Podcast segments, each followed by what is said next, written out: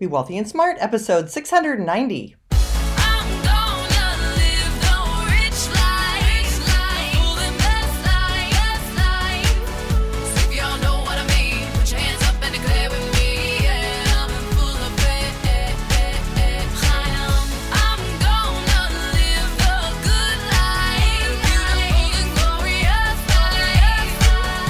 Step into a world of wealth and financial freedom without budgets, boredom, or bosses on Be Wealthy and Smart.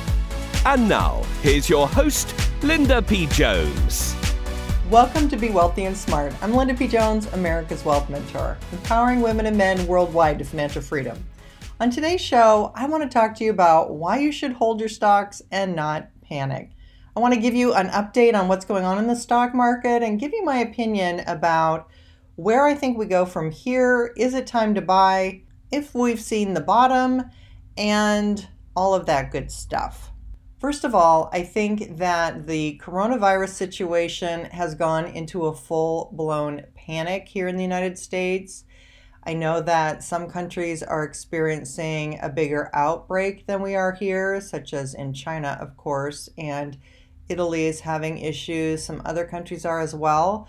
But in the United States, only 10 people have passed from coronavirus. And while no life is to be minimized, I do want to make the point that this isn't anywhere near some other health risks that we have seen.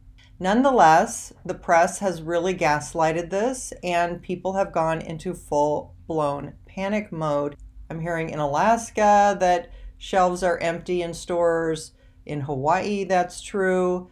In Washington State, at Costco stores, that's happened. Toilet paper sold out, hand sanitizer sold out, masks are sold out, and a lot of groceries as well. But beyond that, we've seen now that conferences are getting canceled, South by Southwest getting canceled. I'm hearing conventions in Las Vegas getting canceled, small business conferences being canceled, hotels being canceled, cruise vacations being canceled. Travel industry is really in a full-blown panic as are restaurants and malls and any place in general that the public congregates, certainly sporting events, same kind of thing. And with this full-blown panic, we are definitely going to see another leg down in the stock market.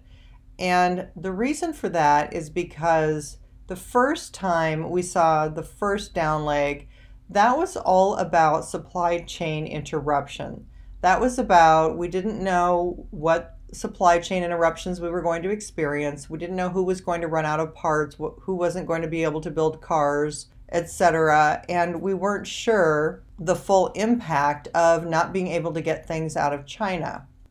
Now, I think we're going to see another leg down because of the reaction by the public to the coronavirus. Because people are canceling their travel plans, because conferences have been canceled, this is going to mean hotel, airlines, cruise lines, restaurants, grocery stores, lots of small businesses are going to be having lower profits. And that means that the stock market is going to have to reprice itself lower.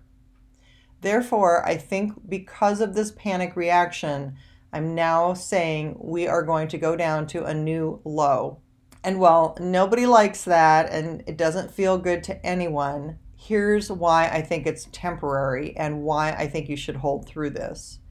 Number one, if you sell, you're locking in your losses. The best thing you can do is hold through this and allow your money to be invested so you can participate in the bounce upward. Number two, it's nearly impossible to time this. Nobody is going to know the exact bottom. We're not going to know that until it's in hindsight. And so you can't time the market. You can't try and sell now and get back in lower. Chances are you're not going to get back in lower and you're going to end up buying it at a higher price. Trust me, that happens all the time. And number three, it's very hard to do because the actual time that you should be buying is the point of maximum pessimism. That means at the point that it's the right time to buy, you're going to feel like the market's going to keep going down, like it's never going to turn around. The bad news is pouring out and it's just not going to look like there is any end in sight. And that is likely the precise moment when it will turn and go higher.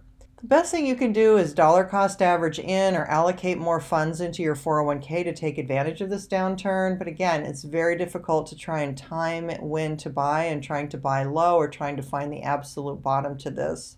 Just know that if we go to new lows, it's a temporary situation, but it's as a result of lower profits coming in. Companies have to disclose that. They're going to be announcing it and that bad news is going to cause another leg down in the stock market. Once we get past that bad news reporting, then we have room for good news. We have room for the losses to not be as bad as they were thinking.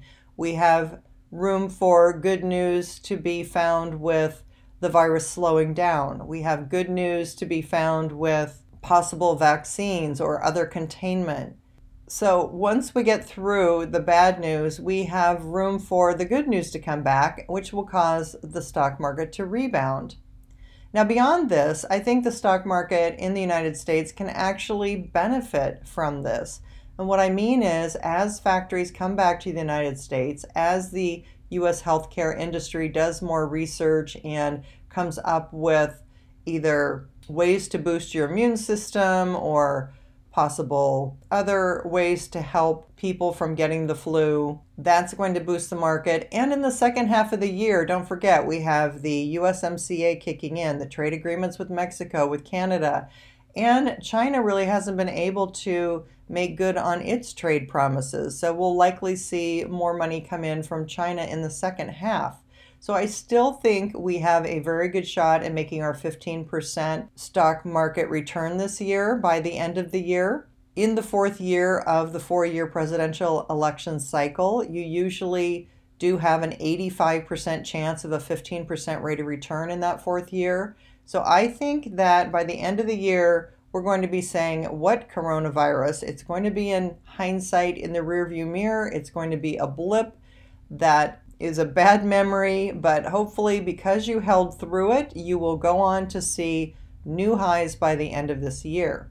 So, I don't think we've seen the worst yet, but it's okay. We will get through that, it will pass. And this is part of investing. As much as it feels uncomfortable, as much as nobody likes to see their account value go down, the point is the reason why we're able to get 12.5% average annual returns in the S&P 500 for the last 5 years is precisely because of these fluctuations in the market. You see, if you were in a guaranteed investment, your interest rate would be about 1% right now, just what it is in a CD. In a short-term guaranteed investment, you'd be getting 1% or less right now but you're able to get to 10% long-term compounding and 12.5% over the last 5 years in the S&P 500 because of these pullbacks. That's why you're able to compound at a higher rate. But in order to get those higher rates, you have to stay invested. People that panic and sell are reducing their return to about a 6% average annual return rate. And that is not a good thing to cut your return in half. So stay invested to get the higher long term compounding. Just don't look at your account, put it away. This is a temporary situation.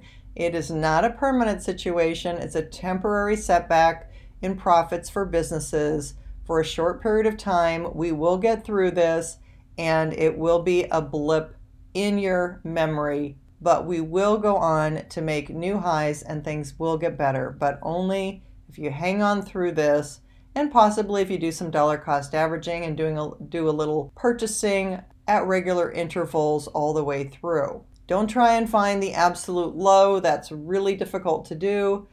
And there isn't any alarm bell that goes off that says this is the absolute bottom. We only know that in hindsight. The market will likely go down to new lows, bounce, go down, test those lows again, and by that time, you'll be so scared. The last thing you'll want to feel like doing is buying stocks. But that point of maximum pessimism is usually about when we're ready to turn around, take off, and the market will see some very strong rebounds and bounces on the way back up, just like that thousand point bounce that we had last Monday. But it's going to be very volatile here. We're going to see big days down and big days up. So just know that that's going to happen, anticipate it, and realize that that is part of your excellent long term investment return that you're able to enjoy by being a stock market investor.